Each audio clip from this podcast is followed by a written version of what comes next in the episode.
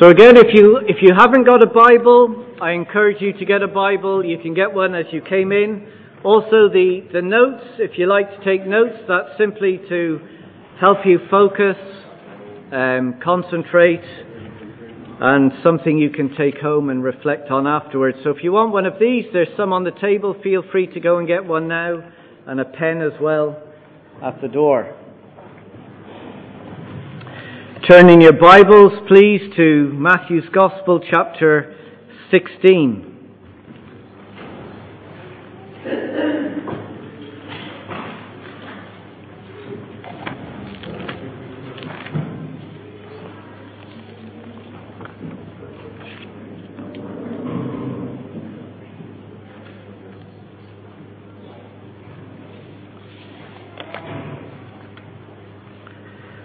Matthew's Gospel, chapter 16.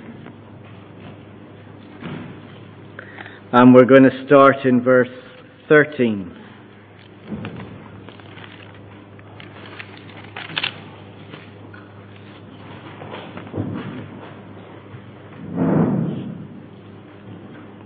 We're going to read from verse 13 to the end of the chapter. Matthew's Gospel, chapter 16. When Jesus came to the region of Caesarea Philippi, he asked his disciples, Who do you say the Son of Man is? They replied, Some say John the Baptist, others say Elijah, and still others Jeremiah or one of the prophets. But what about you? He asked. Who do you say I am? Simon Peter answered, You are the Messiah, the Son of the living God. Jesus replied, Blessed are you, Simon, son of Jonah, for this was not revealed to you by flesh and blood, but by my Father in heaven. And I tell you that you are Peter, and on this rock I will build my church, and the gates of Hades will not overcome it. I will give you the keys of the kingdom of heaven. Whatever you bind on earth will be bound in heaven. Whatever you loose on earth will be loosed in heaven. Then he ordered his disciples not to tell anyone that he was the Messiah. From that time on, Jesus began to explain to his disciples that he must go to Jerusalem and suffer many things at the hands of the elders, the chief priests and teachers of the law that he must be killed and on the third day be raised to life. Peter took Jesus aside and began to rebuke him. Never, Lord, he said. This shall never happen to you. Jesus turned and said to Peter, Get behind me, Satan. You are a stumbling block to me. You do not have in mind the concerns of God, but merely human concerns. Then Jesus said to his disciples, Whoever wants to be my disciples must deny themselves, take up their cross, and follow me. For whoever wants to save their life will lose it, but whoever loses their life for me will find it. What good will it be for someone to gain the whole world, yet forfeit their soul? Or what can anyone give in exchange for their soul? For the Son of Man is going to come in his Father's glory with his angels, and then he will reward each person according to what they have done. Truly I tell you, some who are standing here will not taste death before they see the Son of Man coming in his kingdom. Well, let's pray.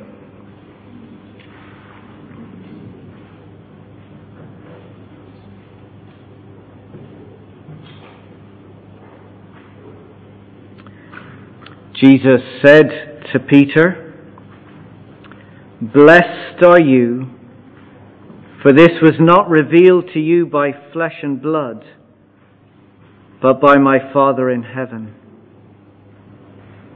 Lord, as we come to your word, we recognize that we have not got the ability within ourselves to comprehend and understand fully the words that we read and all that they mean. And so we pray that just as you worked in Peter's life, you would work in our hearts today and reveal to us the truth of who Jesus is so that we are convinced and convicted that we would follow Him, that we would give our life for Him. Help us now, we pray. In Jesus' name, Amen.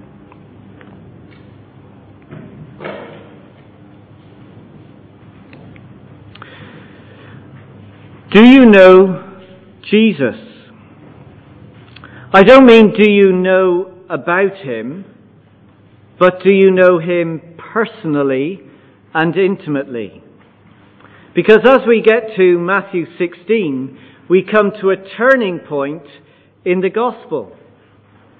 We have heard Jesus, we have seen his actions, we have observed his miracles, and now Jesus confronts us with this question Do you know me? Do you know me? Three things Jesus wants us to know that we're going to look at together. We're going to look at his identity, his purpose, and the cost. Identity, purpose, and cost. So here's the first one identity, who Jesus is. To get to the heart of who Jesus is, he asks a question. We see it there. Do you follow with me at the end of verse 13? Who do people say the Son of Man is? Who do you say the Son of Man is? Now, the Son of Man was a person of great significance, promised by God. And we can find out all about who the Son of Man is in Daniel chapter 7. So if you turn with me to Daniel chapter 7, verse 13 and 14, and if you've got a page number, you can help me out there and I'll call it out. Daniel chapter 7.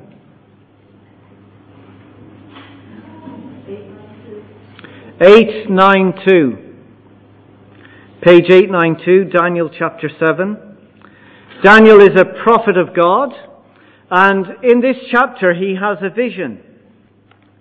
And in his vision he sees four beasts, which represent the powerful kingdoms and empires, the rulers and the leaders of, of this world. But by the end of the vision, Daniel sees something else. We pick it up in verse 13.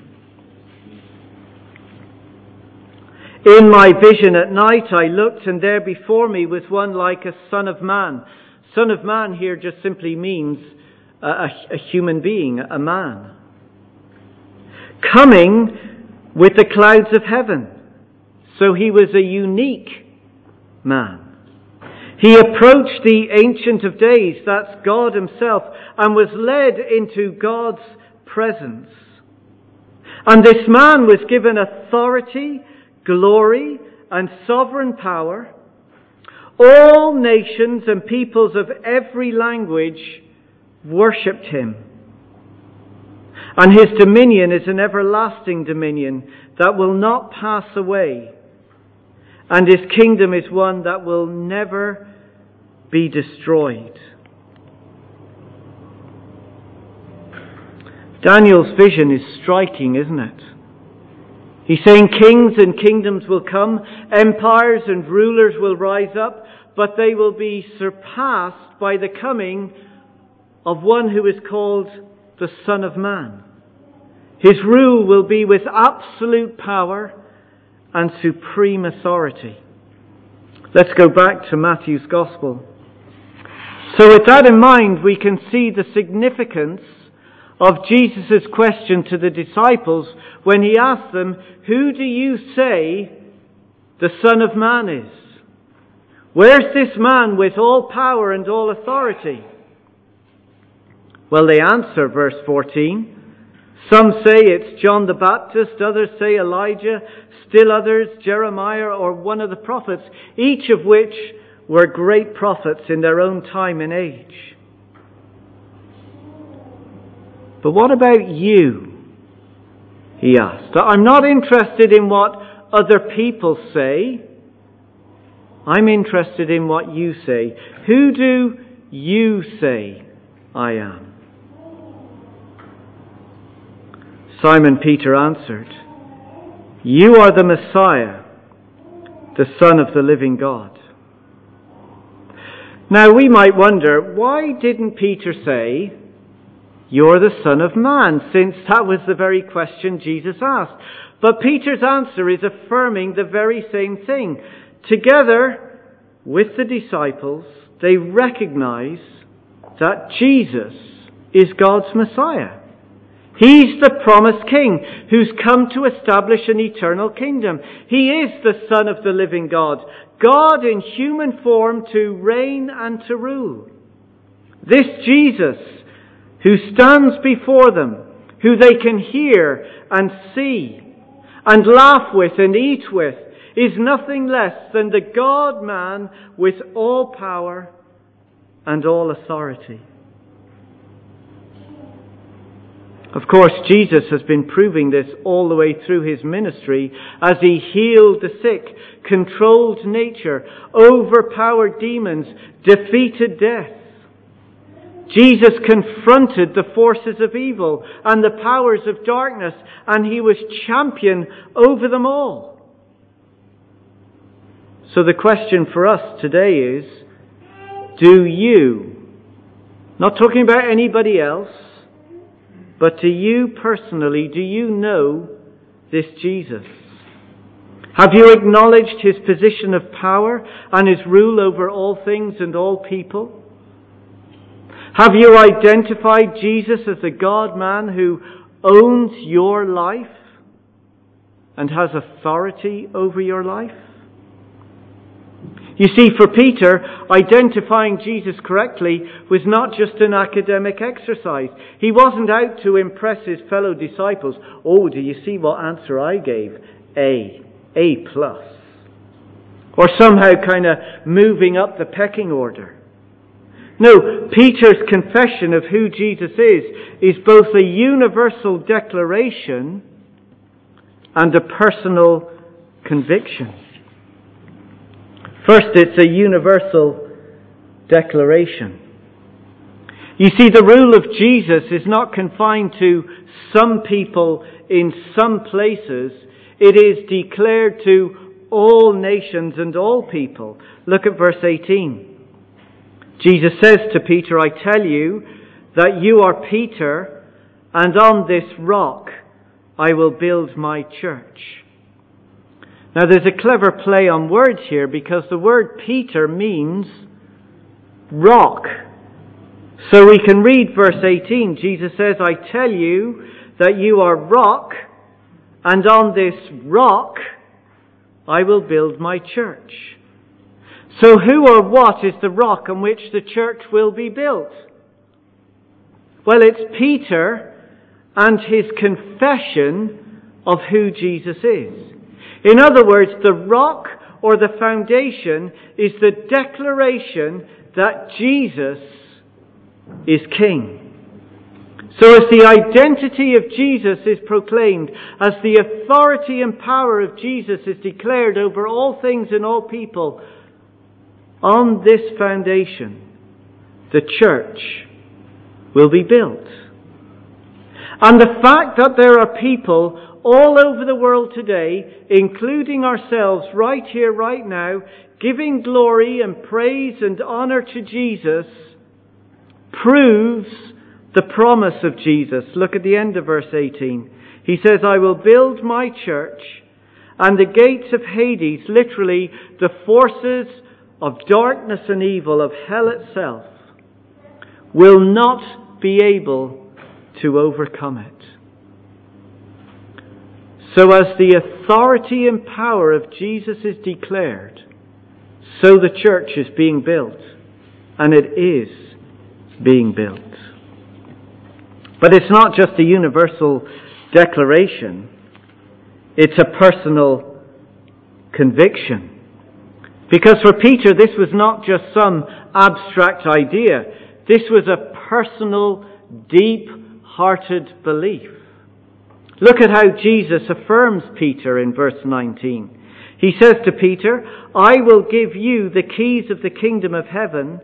Whatever you bind on earth will be bound in heaven. Whatever you loose on earth will be loosed in heaven. Now, it's an extraordinary statement, and there's lots we could say about it, and maybe there's more you want to discuss with me afterwards.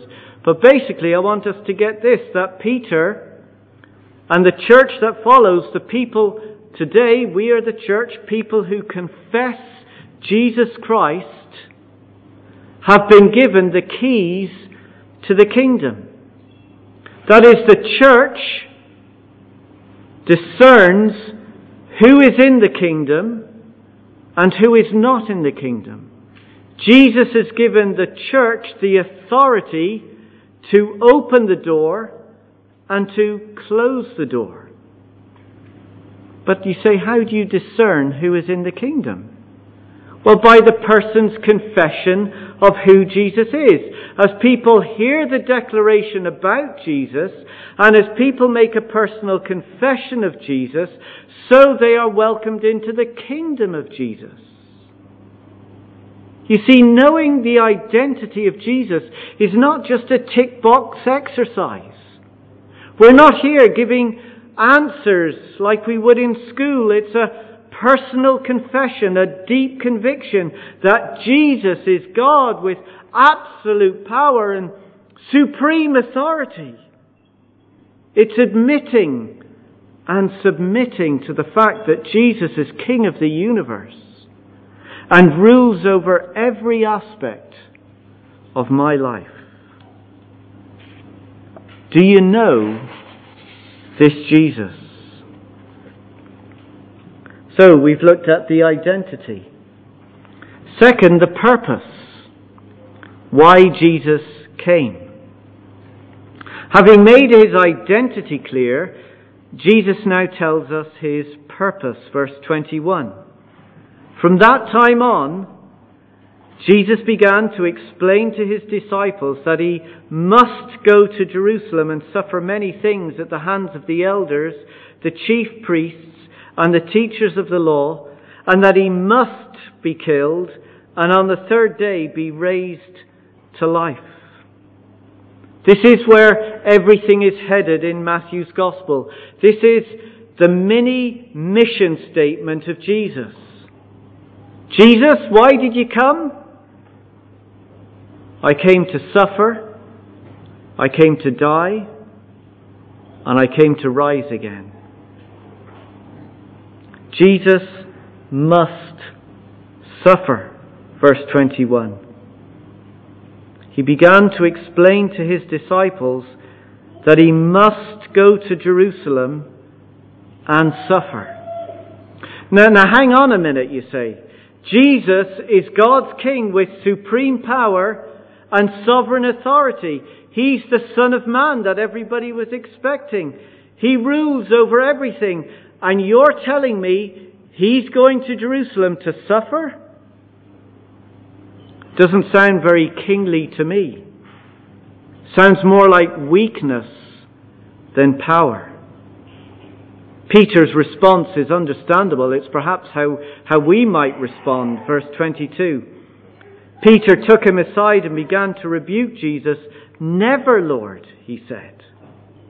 This shall never happen to you. You can't suffer. You're the Son of Man. You can overthrow anyone and overcome anything. No, Jesus must suffer. You see, through the sufferings of Jesus, he identifies with our suffering and He helps us in our suffering.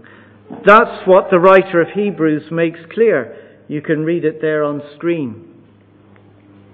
Because Jesus himself suffered when he was tempted or tested, it's the same word, he is able to help those being tested and tempted. It literally means that Jesus suffers with us. Jesus is, if you like, our co-sufferer. It's a heart to heart solidarity.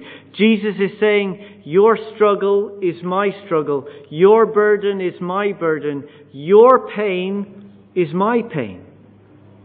Jesus feels for us in our suffering as if it was his very own, even though it isn't. Jesus must suffer so that we might have one who understands us in our own struggles and trials. But one who merely suffers is not enough, is it? As the suffering God man, he not only knows what it is to suffer, but he helps us in our suffering. No matter what depth you may descend, no matter what darkness you may enter, Jesus is not just with you, but he is under you, strengthening you and upholding you. Jesus experienced the full effects and consequences of living in a fallen world.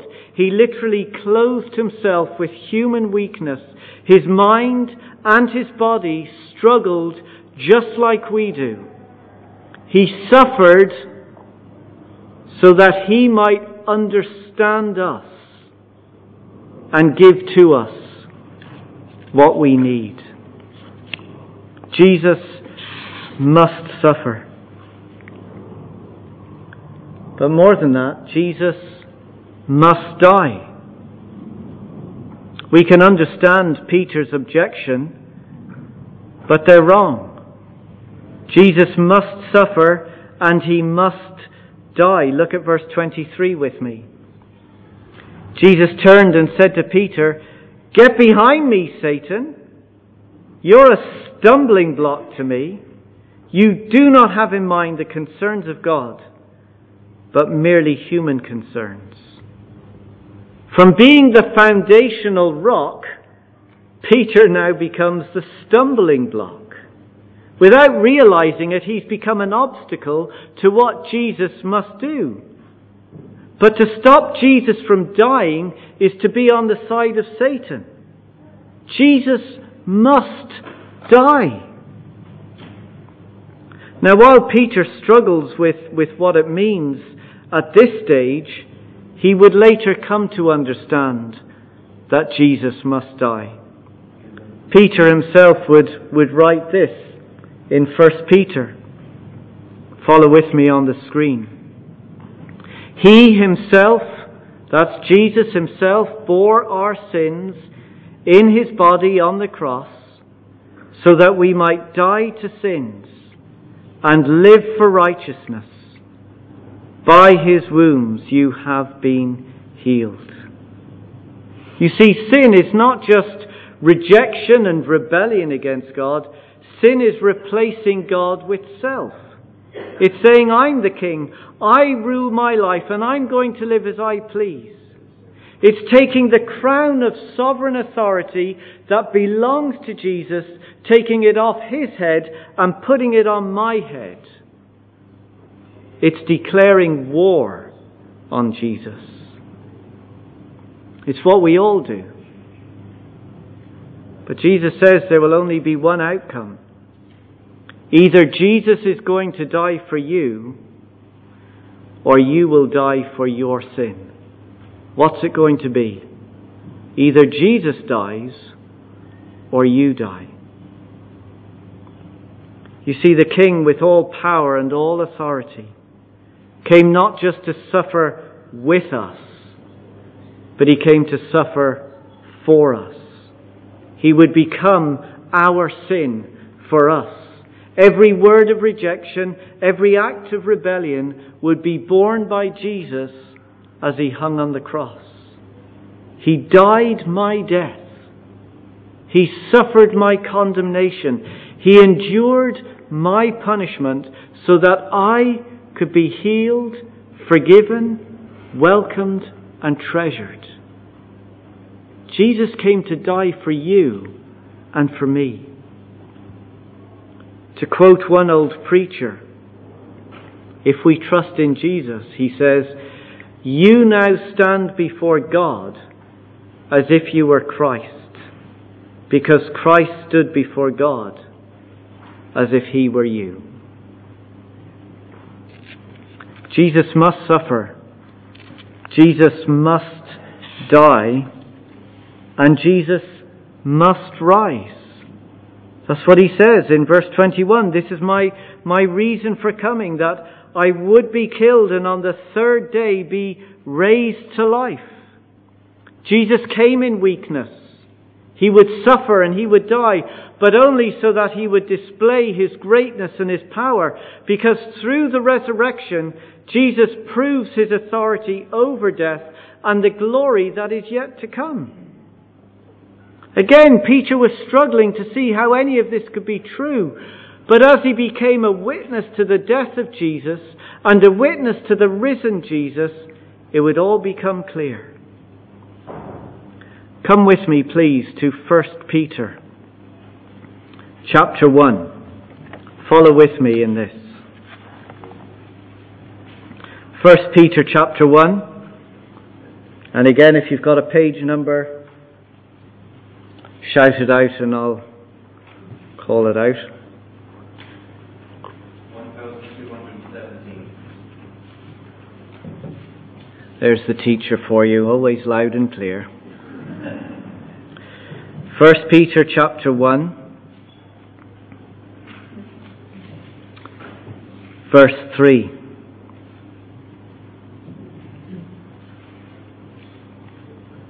So here's the promise that we have because of Jesus' resurrection. And note again, it, it's Peter having witnessed the death and resurrection of Jesus. He now writes these things.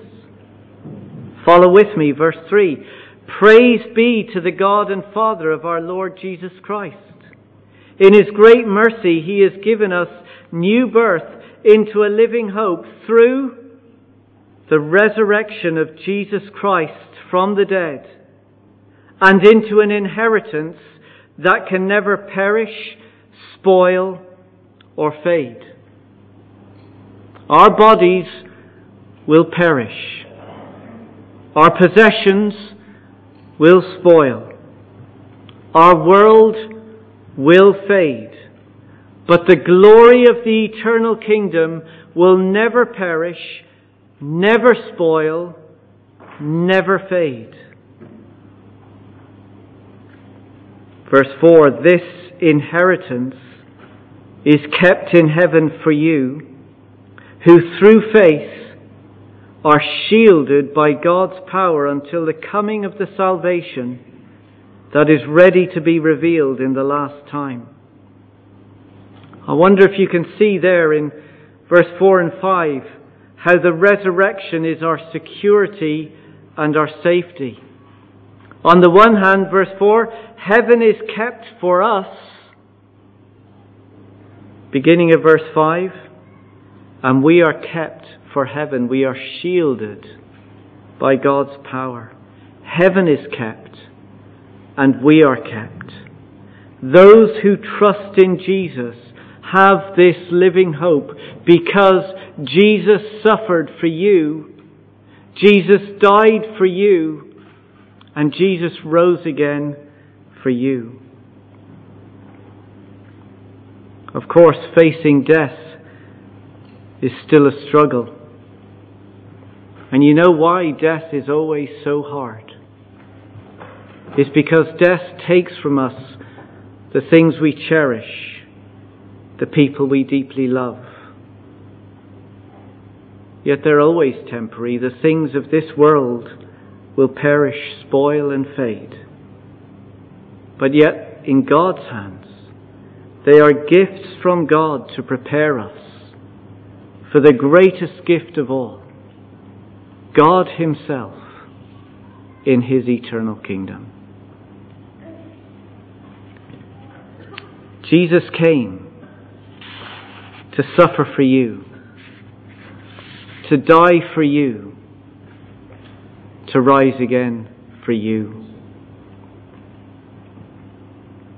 But there's something else Jesus wants us to know the cost. You see, what we think about Jesus will determine how we respond to Jesus. If we understand his identity, if we understand his purpose, then we will count the cost. Look at verse 24. Go back with me to Matthew chapter 16. Chapter 16, verse 24.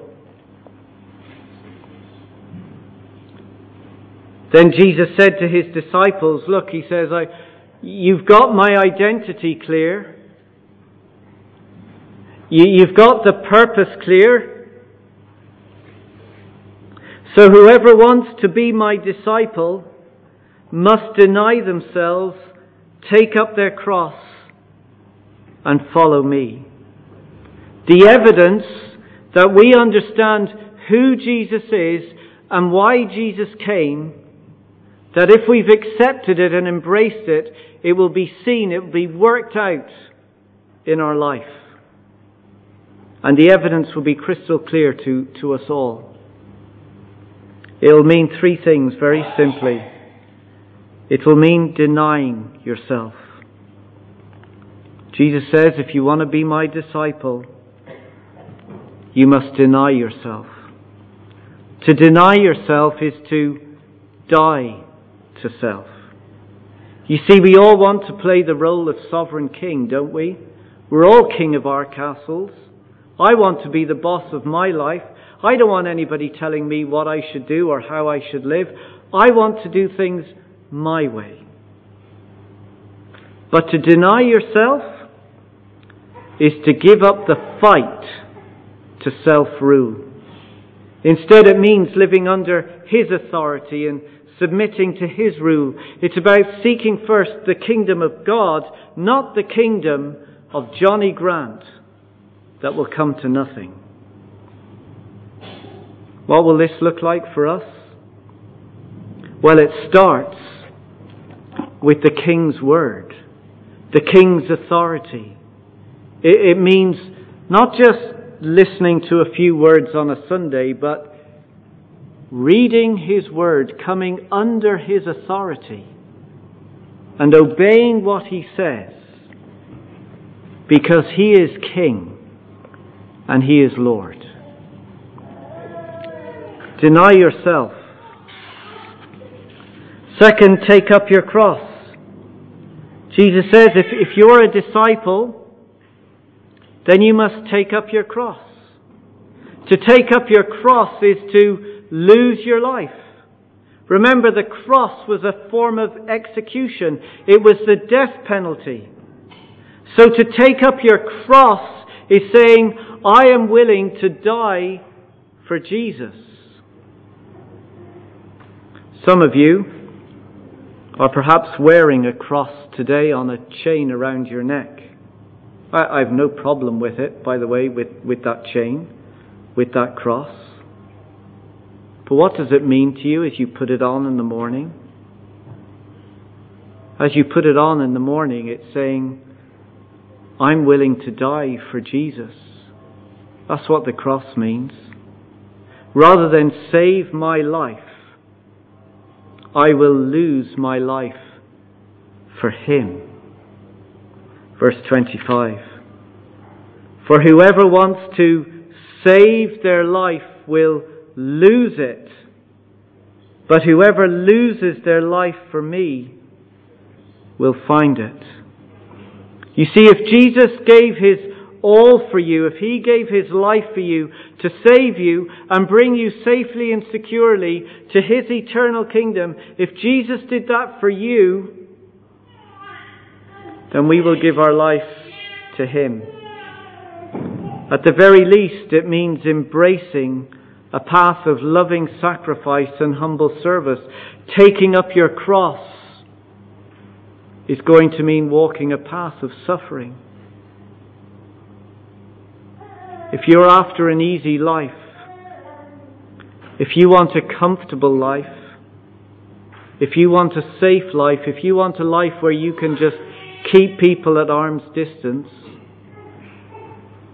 don't be a disciple. Don't be a disciple.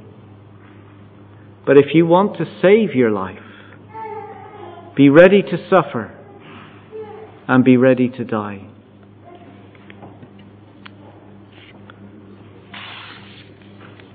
You want to be a disciple of Jesus? He says, You must follow me. Following Jesus is both costly, costly, and glorious. It's costly because it will mean dying to yourself and taking up your cross. It will mean walking a path of suffering. But that same path leads to glory. After the death of the, of the Lord Jesus came the resurrection of Jesus.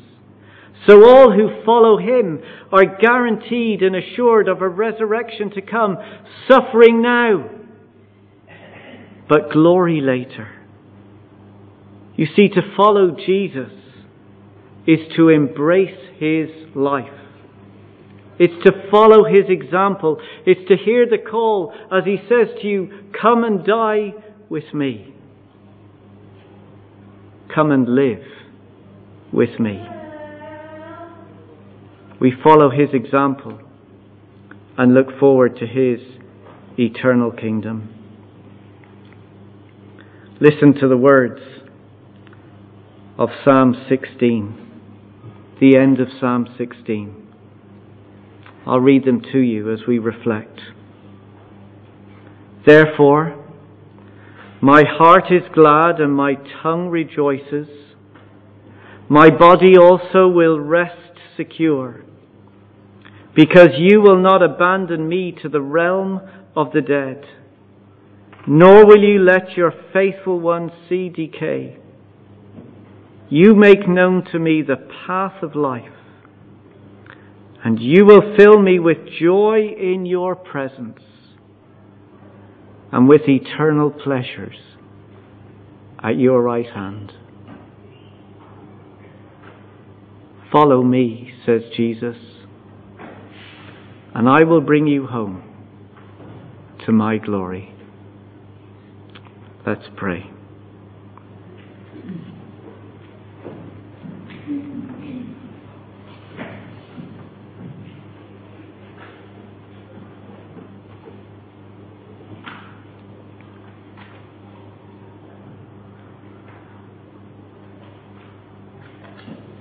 Father God, thank you for your word. Thank you for its truth that declares to us so clearly who Jesus is, why Jesus came, and what it demands of us. We pray that these would not just be words or a tick box exercise, but that we would believe these words. That we would do business with you today and know Jesus for ourselves personally and intimately. Father, help us that we might follow you as we should. In Jesus' name, Amen. We're going to sing together.